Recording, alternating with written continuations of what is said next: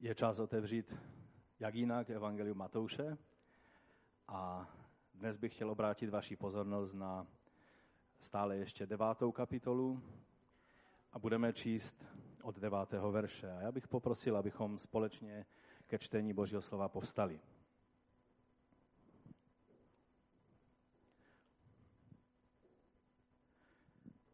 Matoušovo evangelium 9. kapitola od 9.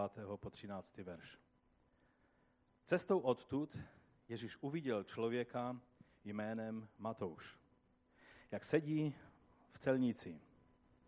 Řekl mu, pojď za mnou. A on vstal a šel za ním. Když pak Ježíš stoloval v jeho domě, přišlo tam mnoho výběrčích daní a různých hříšníků a stolovali s Ježíšem a jeho učedníky. Uviděli to farizeové a řekli jeho učedníkům, jak to, že váš mistr jí s výběrčími daní a hříšníky? Ježíš to uslyšel a odpověděl jim. Lékaře nepotřebují zdraví, ale nemocní. Jděte a přemýšlejte, co znamená chci milosrdenství, ne oběti. Nepřišel jsem volat spravedlivé, ale hříšníky. Ještě jedno místo ze Starého zákona, z proroka Ozeáše, ze 6. kapitoly od 4. verše. Co mám s tebou, Efraime? Co mám s tebou dělat? Co s tebou, Judo, udělat? Vaše láska je jako ranní mlha, jak rosa, jež z rána vyprchá. Proto jsem vás otesával skrze proroky, ubíjel jsem vás svými výroky, aby mé úsudky jak světlo zářily. Chci totiž lásku, tam je to hebrejské slovo chesed použito, nikoli v oběti. Poznání Boha spíš než zápaly. Prosíme tě, Otče, aby si požehnal svému slovu v našich srdcích. Aby tvé živé slovo se mohlo stát praktickým a živým uplatněním v nás, v našich životech i v tomto sboru. Prosíme tě, aby si nám pomohl pochopit, co nám chceš svým slovem dnes sdělit. O to tě, Otče, prosíme ve jménu Ježíše Krista. Amen. Amen. Můžete se posadit?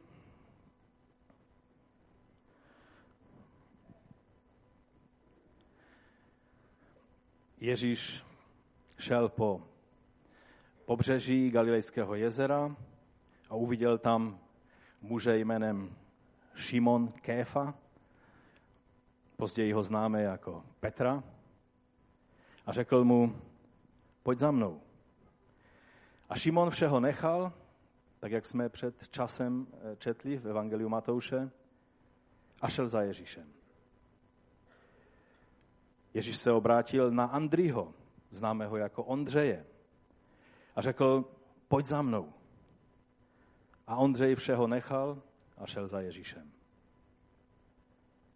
Ježíš uviděl Jakova, jak pracuje se svým otcem Zabdajem a svým bratrem Jochananem. A zavolal na něho a řekl, pojď za mnou. A Jakub všeho nechal a šel za Ježíšem. Ježíš zavolal pak i na toho jeho bratra Jochanana, známého jako Jana, apoštola. A zavolal i na něho. Pojď za mnou. A Jan všeho nechal a šel za Ježíšem. Pak jsme před časem, jestli si vzpomenete, mluvili o některých lidech, kteří sami přišli za Ježíšem a řekli, chtěl bych tě následovat. Ale nejdříve si ještě musím některé věci zařídit. A víme, že Ježíš jim tehdy řekl, že takhle to nejde.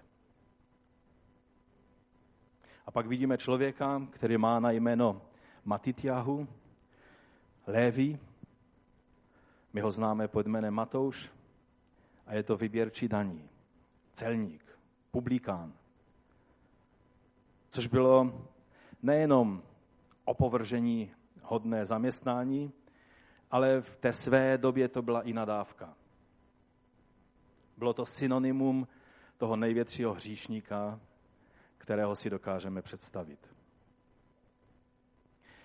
Někteří říkají, že Bůh měl smysl pro humor, když povolal právě takovéhoto člověka.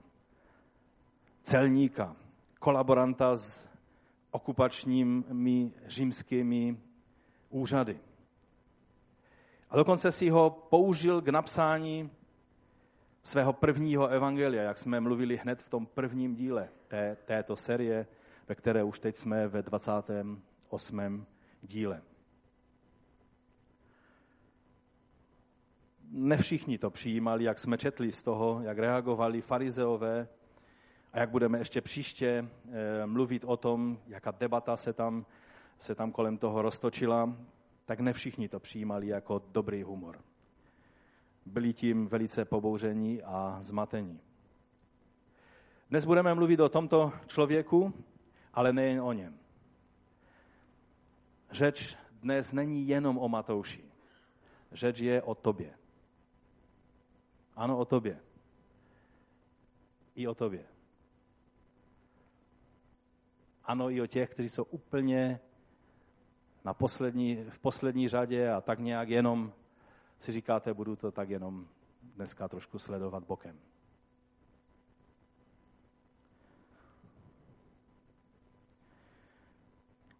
Když by Ježíš procházel místo pobřeží Galilejského jezera, kdyby procházel údolím řeky Olzy a obrátil by se na tebe a řekl, Přehonech, pojď za mnou. Jaká by byla naše reakce? Jaká by byla tvoje reakce? Víte, velice dobře se čte ty biblické příběhy, kdy víme, jak to všechno dopadlo.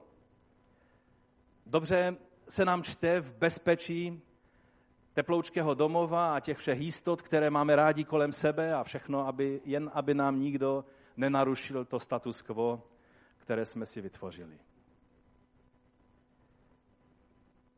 Matouš měl taky svůj svět, ve kterém žil, své jistoty, které měl.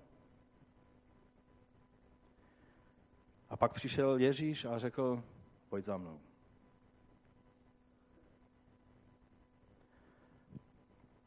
Jak bychom zareagovali? Jak by si zareagoval? Jak by si zareagovala? To povolání je totiž i pro ženy, nejenom pro muže.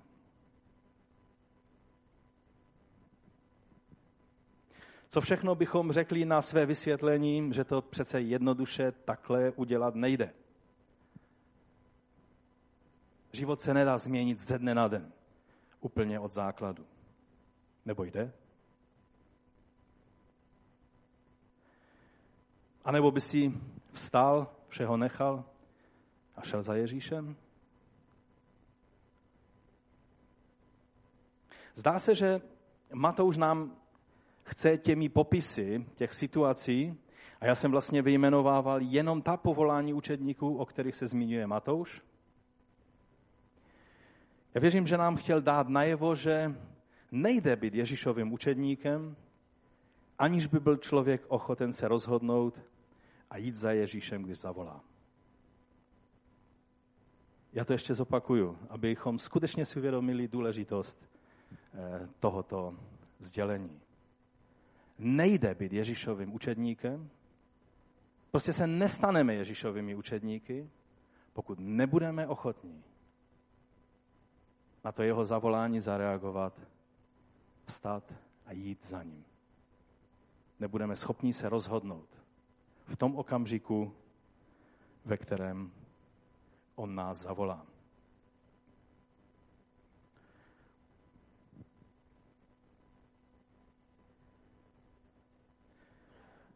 Ano, mnozí tady v tomto sálu máme podobné svědectví, jako měli i tihle galilejští muži. A to je ten důkaz toho, že ty věci se neděly jenom v těch takových klasických, nebo mohli bychom dokonce říct romantických dobách vzniku křesťanství, kdy všechno se nám zdá takové zázračné a úžasné a skvělé.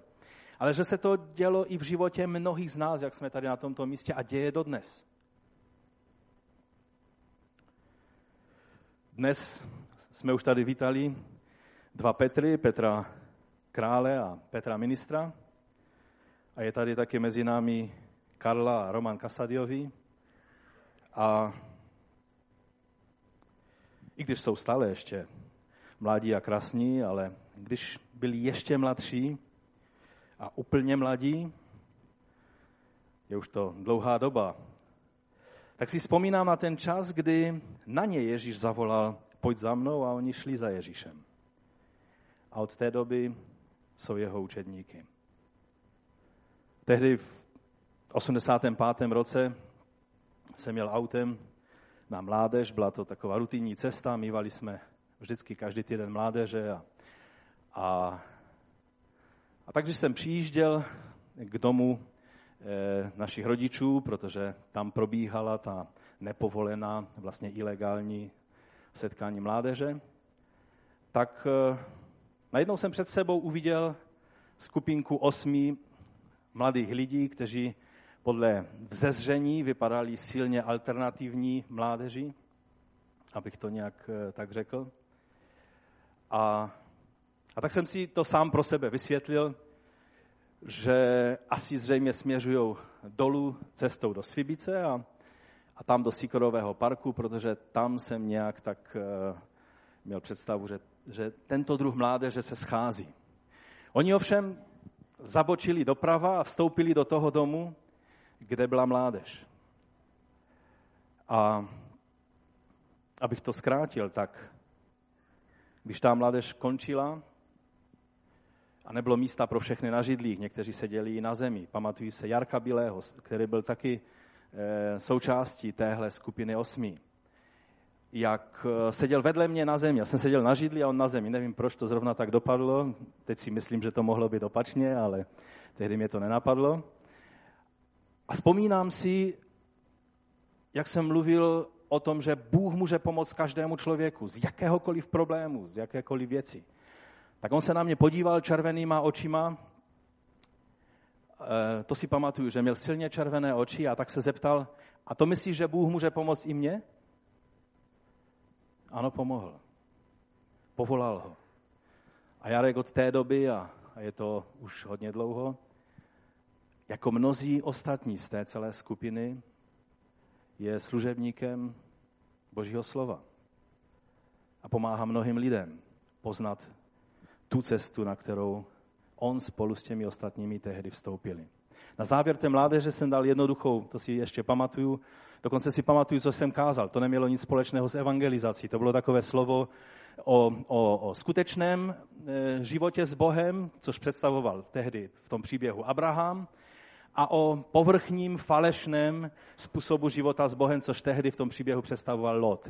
Co těm mladým to mohlo tehdy říct, to vůbec nechápu, protože ani já jsem pořádně tomu příběhu nerozuměl, ale na závěr, když jsem řekl, pokud je tady někdo, kdo by chtěl, abychom se s ním modlili, modlitbu vydání svého života Pánu Ježíši, ať zůstane, a ostatní, že můžou jít. A teď si vzpomínám, jak oni se tak po sobě podívali a zůstali všech 8 zůstalo. A ze všemi 8 jsme se modlili a oni všichni řekli, že chtějí poznat Boha, že chtějí vydat svůj život Ježíši. Tak si uvědomují, že měli to něco, co měl i Matouš. Že v okamžiku, kdy Bůh se před ně postavil a řekl, pojď za mnou. Tak jste to tehdy prostě udělali. Teď už je to, kolik, 30 let? Skoro, že? Za chvíli bude 30 let. A dnes jsme už v životě někde jinde a jak čas běží, tak člověk je pomalejší v takových radikálních rozhodnutích. Ale já vám chci říct, že bez téhle vlastnosti, kterou Matouš prokázal a kterou prokázali i tito bratři a sestry, nejde se stát učedníkem Ježíše Krista. Protože vydat svůj život Ježíši znamená takhle radikální rozhodnutí. Matouš si taky nepředstavoval v té první chvíli, co to všechno bude pro něho znamenat. Ale to rozhodnutí učinil. Takže to, o co dnes jde, je potřeba se rozhodnout, když Ježíš zavolá. A to, že on je připraven a volá, je jisté. U Lukáše v 19. kapitole Ježíš říká, syn člověka, nebo Lukáš říká, syn člověka totiž přišel hledat a zachránit, co bylo ztracené. To je vyjádření Ježíšovo ohledně toho, jestli on je ochoten najít, nebo není ochoten najít ty, kteří jsou ztracení. Z jeho strany ten problém není. Problém je vždy na straně nás, lidí. A tak je na tobě a na mě. Zda na jeho volání odpovíme tak, jako tito galilejští rybáři, nebo jako ten zvláštní člověk Matouš, který nám o tom všem také z pověření Božího napsal. Takže můj první bod dnes po tom úvodu je, že když Bůh povolal Matouše, pak to znamená, že jeho učedníkem může být člověk z jakoukoliv minulosti. Pokud Matouš se mohl stát nejenom učedníkem, ale dnes už víme, že i apoštolem, tím jedinečným jedním ze 12 pilířů církve. Pokud se mohl stát takovýmto člověkem Matouš, pak se takovým člověkem může stát každý. Každý, kdo se rozhodne. Když se na něho podíváme, tak to byl kolaborant s okupační mocí, jak jsem už řekl. Bylo to něco, jako když kdysi tady byli Rusové, tak když by někdo pracoval právě pro tu sovětskou armádu, která tady byla, okupovala nás. A Matouš byl člověkem, který pracoval právě pro okupační úřady a už jenom z toho důvodu lidé toho typu byli ve velkém opovržení u všech Židů v tehdejším Izraeli. Také byl bohatý a vlastně lidé věděli, že nebyl bohatý poctivou práci, ale tím, co si nashromažďoval na úkor jiných lidí. Často i na úkor jejich tragédií.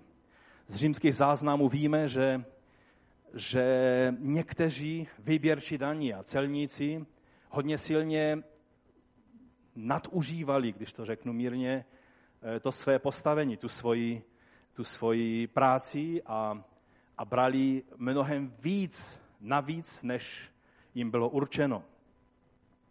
A někdy to způsobovalo obrovské pnutí a římské úřady pak museli dělat opatření, aby tomu bránili.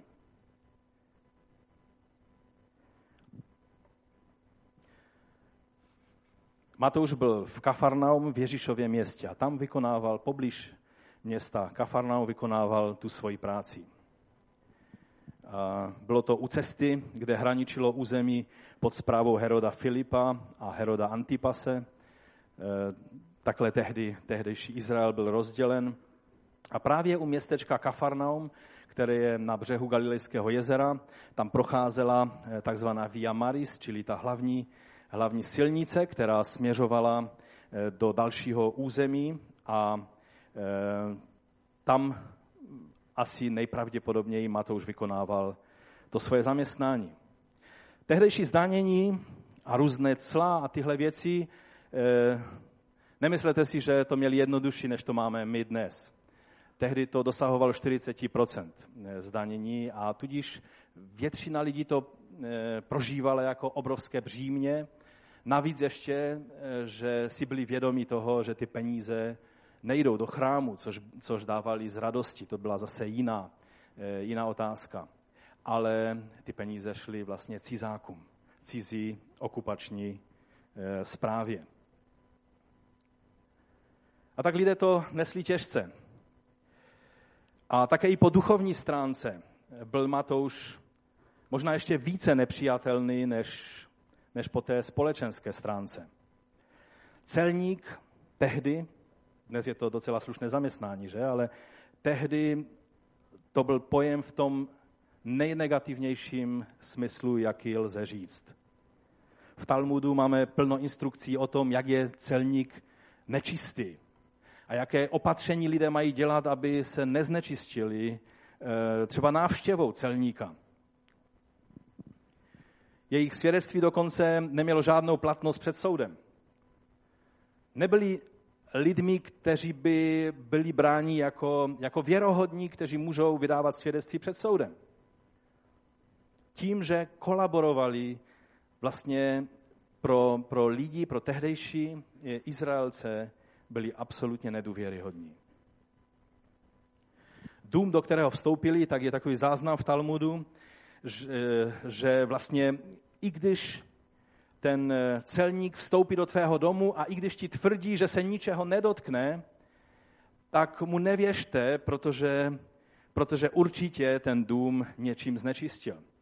Takže musel se celý ten dům rituálně očišťovat po návštěvě takovéhoto člověka, jako byl Matouš. Byli vyloučeni ze života synagogy na základě slova z Leviticus 25, to je jedno z nejtvrdších slov v Starém zákoně, kde je řečeno, nebo je řeč o lidech, kteří smilní s Molochem, kteří vlastně se klanějí Molochovi a tak ty vyběrčí daně na základě tohoto slova úplně se snažili vytlačit ze života synagog. Matouš byl pro lidi absolutně nepřijatelný, ale ne pro Boha. Pro Ježíše byl Matouš někým, koho Ježíš chtěl mít v tom svém nejužším týmu spolupracovníků. A to mě přivádí k druhému bodu, který chci dnes zdůraznit.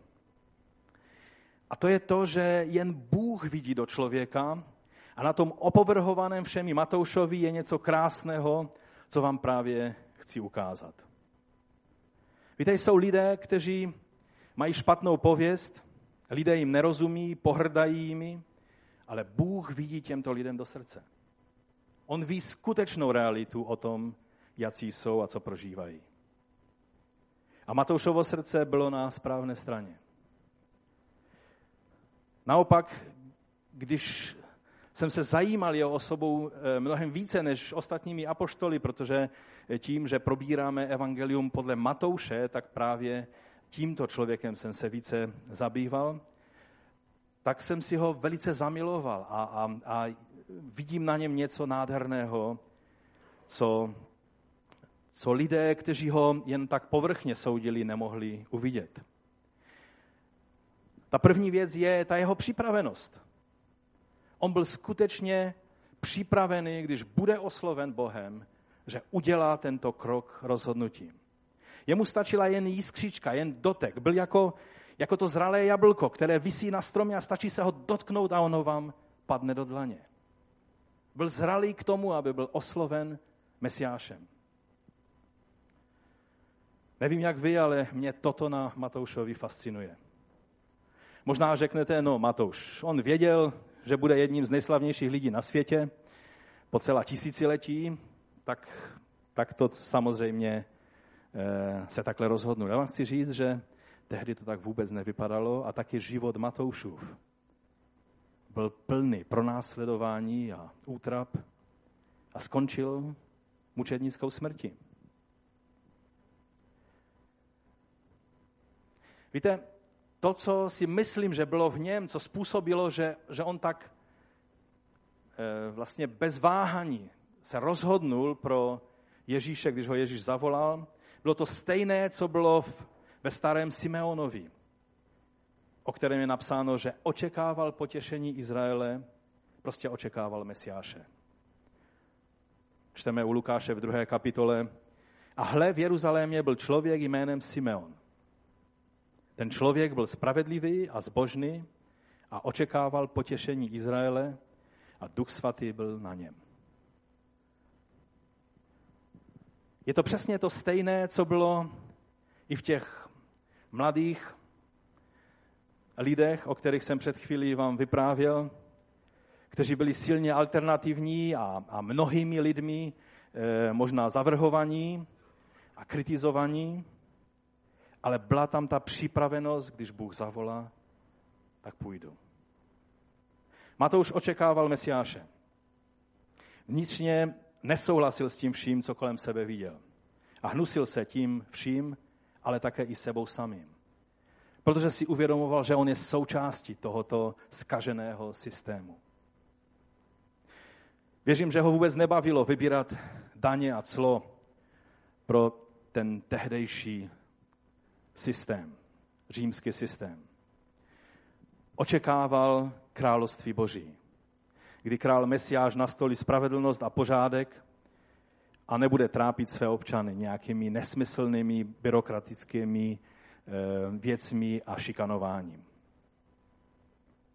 Víte, jsou lidé, kteří čekají lepší zítřky tím, že nic kloudného nedělají. Protože stále čekají, že něco lepšího prostě samo přijde. Pak jsou ovšem lidé jako Matouš, který pracoval, jak uměl, ale očekával, že přijde den, kdy přijde Mesiáš a změní všechno. A když ten den uviděl, pak byl připraven se rozhodnout. Já věřím, že když Matouš dělal svoji práci, a máme to dáno do souvislosti nejenom v Evangeliu Matouše, ale i v jiných evangelích, že vlastně po tom, co viděl uzdravení toho chromého, kterému Ježíš oznámil, tvé hříchy jsou ti odpuštěny. A Matouš, jak dělal tu svoji práci, tak sledoval. Nemohl chodit do synagogy, tam byl odsaď vyloučen. Ale on bedlivě sledoval vše, co se dělo kolem Ješuji, kolem Ježíše z Nazareta, ve kterém on uviděl Mesiáše a Spasitele, Krista. On asi viděl i ty 4 muže, kteří běželi s tím svým kamarádem na tom lehátku a byli ochotní rozebrat střechu nad domem, aby jenom toho člověka dostali před Ježíše. A Matouš to všechno viděl. A najednou mu to došlo. Najednou mu svítlo, vždyť to je přesně to, co je v písmu napsáno. Víme, když čteme Evangelium Matouše, že Matouš velice často právě tento argument používá. Jak je napsáno v písmu. To je zvláštní člověk, kterého ani do synagogy nepustili a on znal písmo tak, že nikdo jiný z evangelistů nepropojuje Evangelium Mesiáše se starým zákonem právě tak, jak to činil tento bývalý celník Matouš. Najednou zatoužil blíže poznat toho muže, kterého poznal jako Mesiáše. No ale určitě se mu honilo hlavou, pokud bude Mesiáš potřebovat nějaké pomocníky, tak si určitě nevybere lidi, jako jsem já. Asi si vybere ze všech učenců z Jeruzaléma, z těch rabínů a vzdělanců a těch lidí, co mají vliv a co jsou v nějakém postavení. To budou ti, které si vyvolí. Nebo ti, kteří jsou v chrámu a pracují jako kněží a vyznají se na všech těch obřadech a obětích a tom všem, co je třeba znát. A nebo možná si vybere z těch zélotů, těch, kteří jsou ochotní se poprat s každým o cokoliv, jenom aby nastolili království Boží na zemi. Z takových lidí pocházel třeba Jidáš Iškariotsky, kterého jistě velice dobře známe. Ale já, celník, byrokrat, kterým všichni opovrhujou, kdo by měl rád takové lidi? A teď já je vlastně chápu. Já si myslím, že Matouš byl realista ohledně své situace.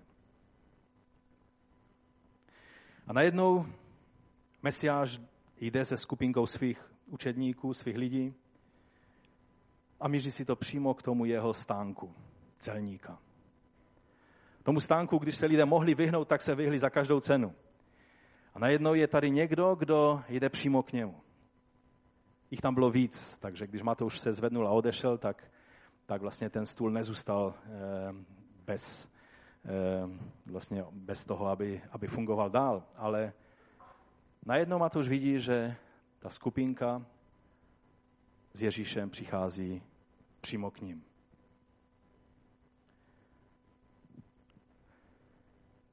A když si tak představím, na co v té chvíli asi myslel Ježíš? Já věřím, že si myslel dobré věci. Ježíš byl velice pozitivní člověk. A s upřímnými lidmi vždycky jednal velice upřímně. To, co mu nejvíc lezlo na nervy a co pranýřoval, kudy mohl, bylo pokrytectví, neupřímnost a to, že si někdo hrál na něco, co ve skutečnosti nebyl. Na zbožnost, která je jenom na povrchu, ale uvnitř neexistuje. Je úplně něco jiného. Je sobectví, je povýšenost, pýcha, ty všechny věci. A tak si myslím, že Ježíš se podíval na Matouše a věděl o tom, jak ho sledoval celou tu dobu, když on působil v Galileji a řekl si, to je ten nejlepší celník v Izraeli.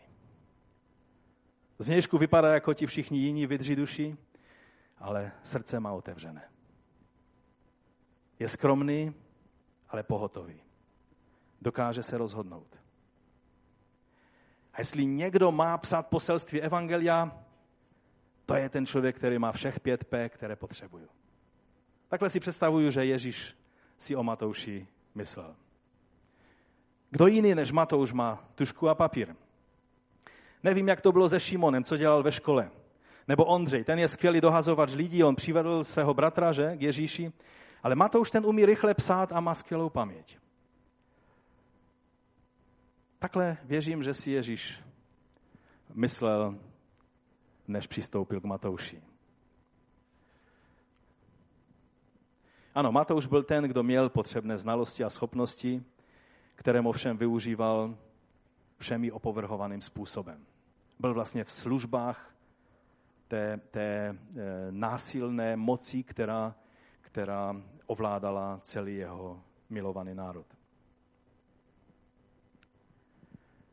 Ale byl to skutečně on, který, když by bylo třeba psát hebrejsky, aramejsky, řecky, latinsky, to byly všechno jazyky, které se v té době v tom území tehdejšího Izraele používalo, to byl Matouš.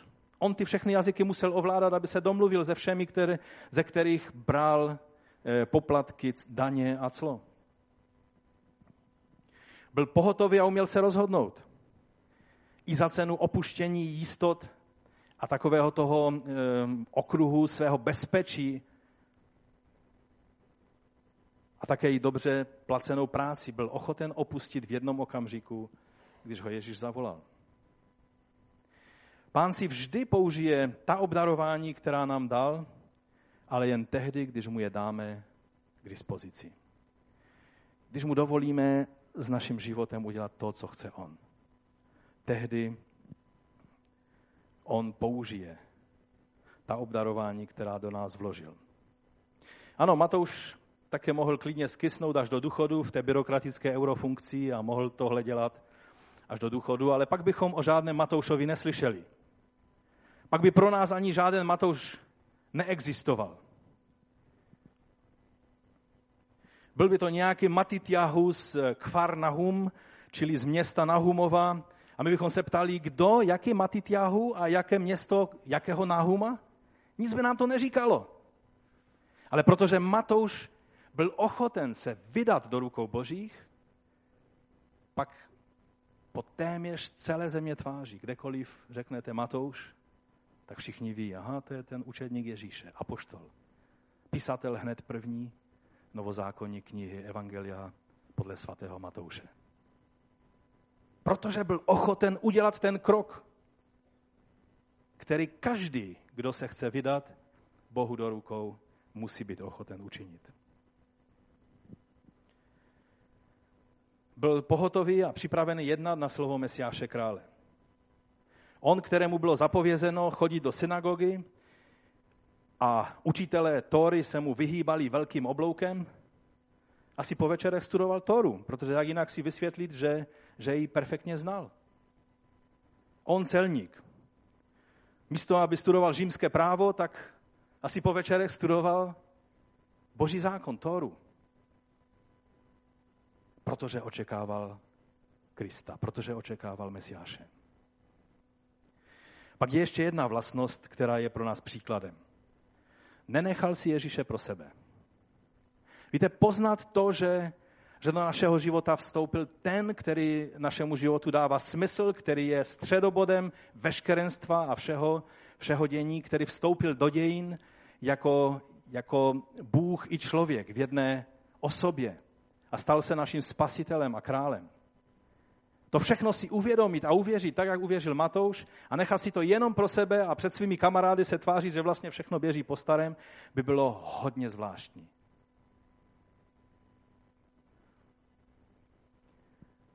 V tom 10. verši čteme, když pak Ježíš stoloval v jeho domě, už najednou je Ježíš u něho doma.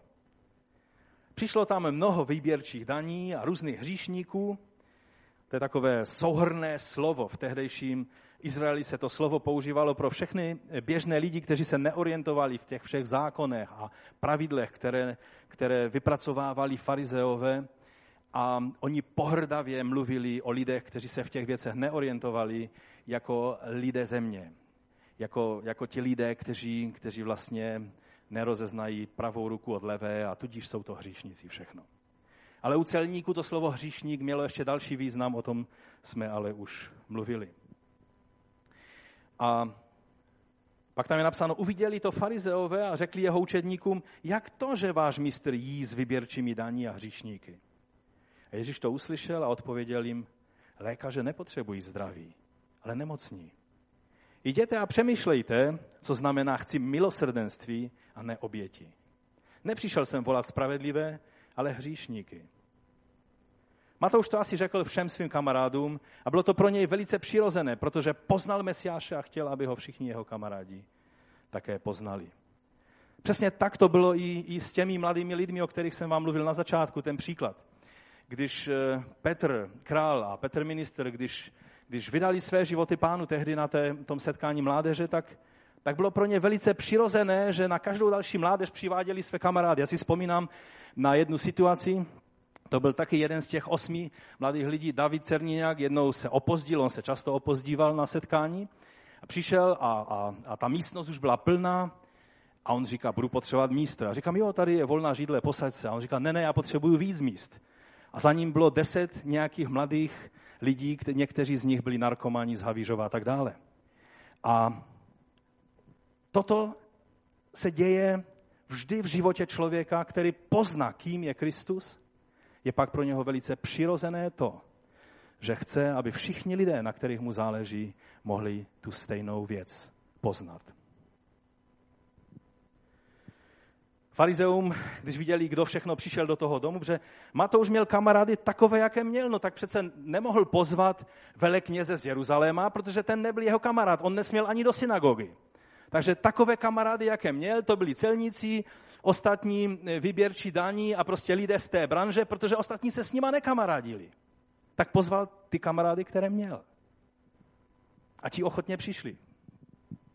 A farizeům se z toho všeho zatočila hlava. Ani dovnitř toho domu nemohli jít, protože by riskovali rituální znečištění, tak spíše na dvorku stali a nad tím vším meditovali a přemýšleli a byli s tím velice pohoršení a tak oslovovali ty učedníky Ježíšovi a říkali, jak to, že váš mistr jí s vyběrčími daní a hříšníky.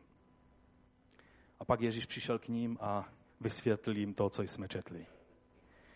A pak jim řekl takovou zvláštní větu, která nám moc neříká. On říká, jděte a přemýšlejte, ale když si to přečteme v originále a když ještě z toho řeckého originálu bychom se posunuli do aramejštiny nebo hebrejštiny, což byl nejspíš jazyk, kterým Ježíš mluvil v té době, tak vlastně to byl obrat, který rabíni používali, když student vysvětloval Tóru, ale vysvětlovali povrchně, nepřesně, nepřišel na skutečné jádro toho, co bylo v Tóře napsáno, tak to byl přesně ten obrat. Jděte a přemýšlejte. Jakoby jim tím řekl, běžte, špatně jste udělali svůj domácí úkol, běžte, studujte trošku víc. Běžte do Božího slova a uvidíte a najdete tam ty věci, které jste zatím nenašli. On to řekl těm farizeům, tak přesně otevřeně.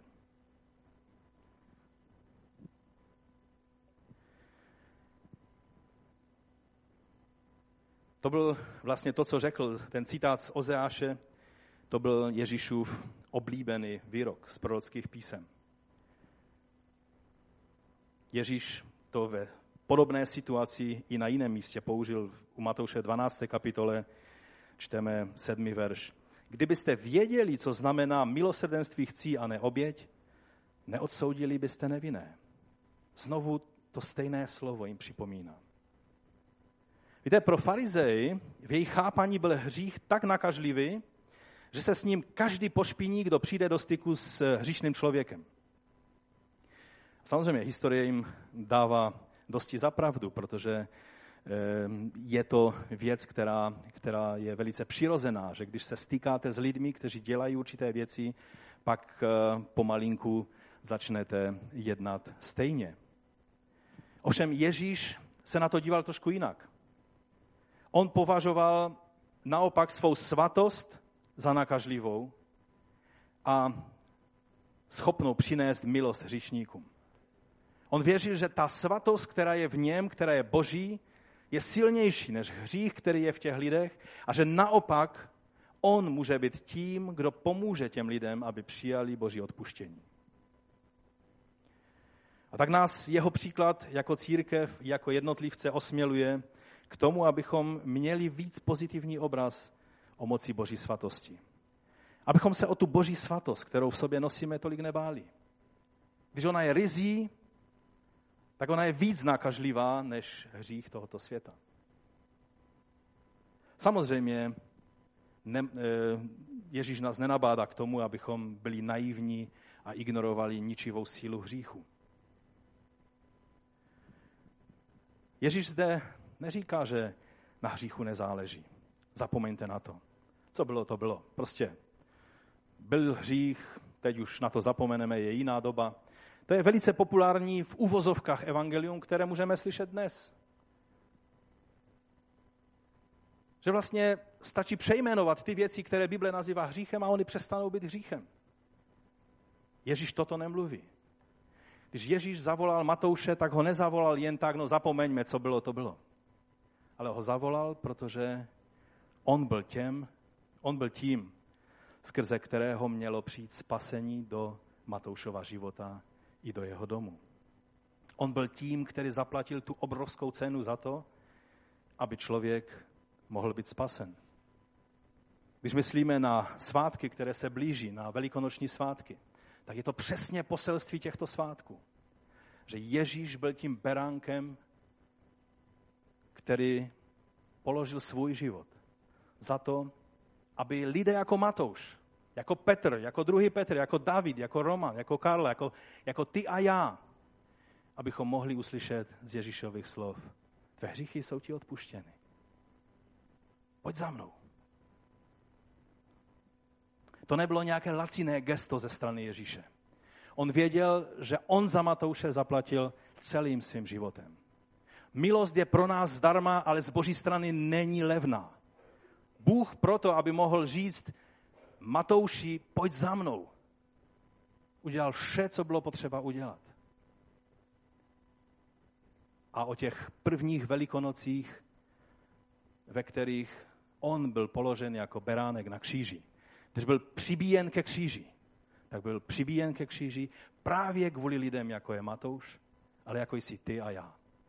To je poselství Velikonoc. A Bůh potvrdil to, že on je tím beránkem, který měl být obětovan tím, že ho třetího dne vzkřísil z mrtvých.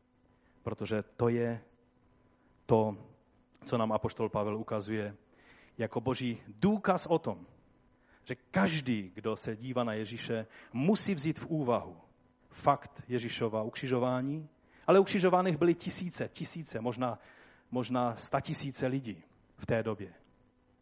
Ale Ježíš byl ukřižován a 3. dne povstal z mrtvých. Jeden z nich, z kněží, vlastně otec Jana Křtitele, Zachariáš, při narození Jana Křtitele říká: a ty, dítě, budeš nazváno prorokem nejvyššího, neboť půjdeš před pánem připravit jeho cesty, dát jeho lidu poznat spasení v odpuštění jejich hříchů pro niterné milosrdenství našeho Boha, v němž nás navštíví jako svítání z hůry, aby se ukázal bydlícím v temnotě a stínu smrti a přivedl naše nohy na cestu pokoje. Ale tito farizeové, tito lidé, kteří polemizovali s Ježíšem, neměli tu vlastnost, kterou měl Matouš. On ze svého poznání, že je zde Mesiáš, učinil i praktické závěry. A to je známka moudrosti. Moudrost jednoduše znamená udělat správné závěry z poznané pravdy. A toto Matouš udělal, kdežto naopak tito farizeové ne. On byl ochoten a schopen změnit svůj život, vydat se plně Bohu k dispozici. Oni si chtěli otěře svého života, své postavení, své jistoty zachovat. I za cenu popření jasného poznání, že je zde Mesiáš. Jestli někdo věděl o tom, že Ježíš naplňuje každé proroctví, které měl naplnit pouze Mesiáš, pak to byli právě tito lidé. Matouš, který po nocích studoval Tóru, na to přišel. A tito mužové nebyli ochotní udělat rozhodný krok ve svém životě. A proto tím citátem z Ozeáše, z proroka, mu nedal najevo jenom to, že Bůh chce víc milosrdenství, to chesed, víc než oběti, než prázdné rituály. Ale jim tím připomněl, že Ozeáš mluvil ke generaci vlastně v době 800 let před narozením Ježíše Krista, kdy tehdejší dávná generace Izraelců byla v podobné situaci, kdy všechno v chrámu probíhalo, ty rituály probíhaly správně a všechny obřady. Ale srdce těch lidí nebylo při Bohu. A Ozeáš jim mluví, Bohu nezáleží na těch prázdných obřadech, pokud vaše srdce je někde jinde. A varoval je, že přijde čas, kdy ztratí to, na co spoléhají, kdy ten chrám jim bude vzat a kdy oni budou muset jít do cizí země. K těmto věcem se ještě, dali Pán, vrátíme příští neděli. Ale teď na závěr. Je tady ještě jedna nádherná vlastnost u Matouše a tou je skromnost spojená s upřímností. Matouš nebyl soběstředný člověk, nebyl bombastický, když šlo o něj. Byl skromný a upřímný. Jak to vím? Lukáš, když o něm píše, tak píše, že když ten vyběrčí daní, když na něho Ježíš zavolal, je to v 5. kapitole Lukáše, zavolal na něj, tam má to jméno Levi, použito, méně používané, řekl mu, pojď za mnou a Lukáš píše, a on všechno opustil, vstal a šel za ním. A pak říká, a Levi mu ve svém domě vystrojil velikou hostinu. A byla tam spousta vyběrčích daní a jiných hostů. Všimněte si toho, jak ten příběh popisuje Matouš. Popisuje ho velice zdrženlivě. Píše, že vstal a šel za ním. Nepíše, že opustil všechno. Když to Lukáš si všímá té věci, že pro Matouše musel zaplatit velkou cenu, ztratil mnohé věci tím, že udělal ten krok, aby šel za Ježíšem. Dále Matouš píše jednoduše, že když Ježíš byl u něho doma a stoloval, to je jako byste řekli, no a prostě jsme povečeřeli. Ovšem Lukáš nám píše, že Matouš vystrojil velkou hostinu. On si dal záležet, on udělal obrovskou hostinu, ale tak nějak pozapomněl to napsat ve svém evangeliu. Jednoduše z jeho strany napsal, že to byla večeře. To nám ukazuje něco nádherného v Matouši, že to nebyl člověk soběstředný, to nebyl člověk, který chtěl upoutávat pozornost na sebe, ale byl to člověk, který miloval svého Mesiáše.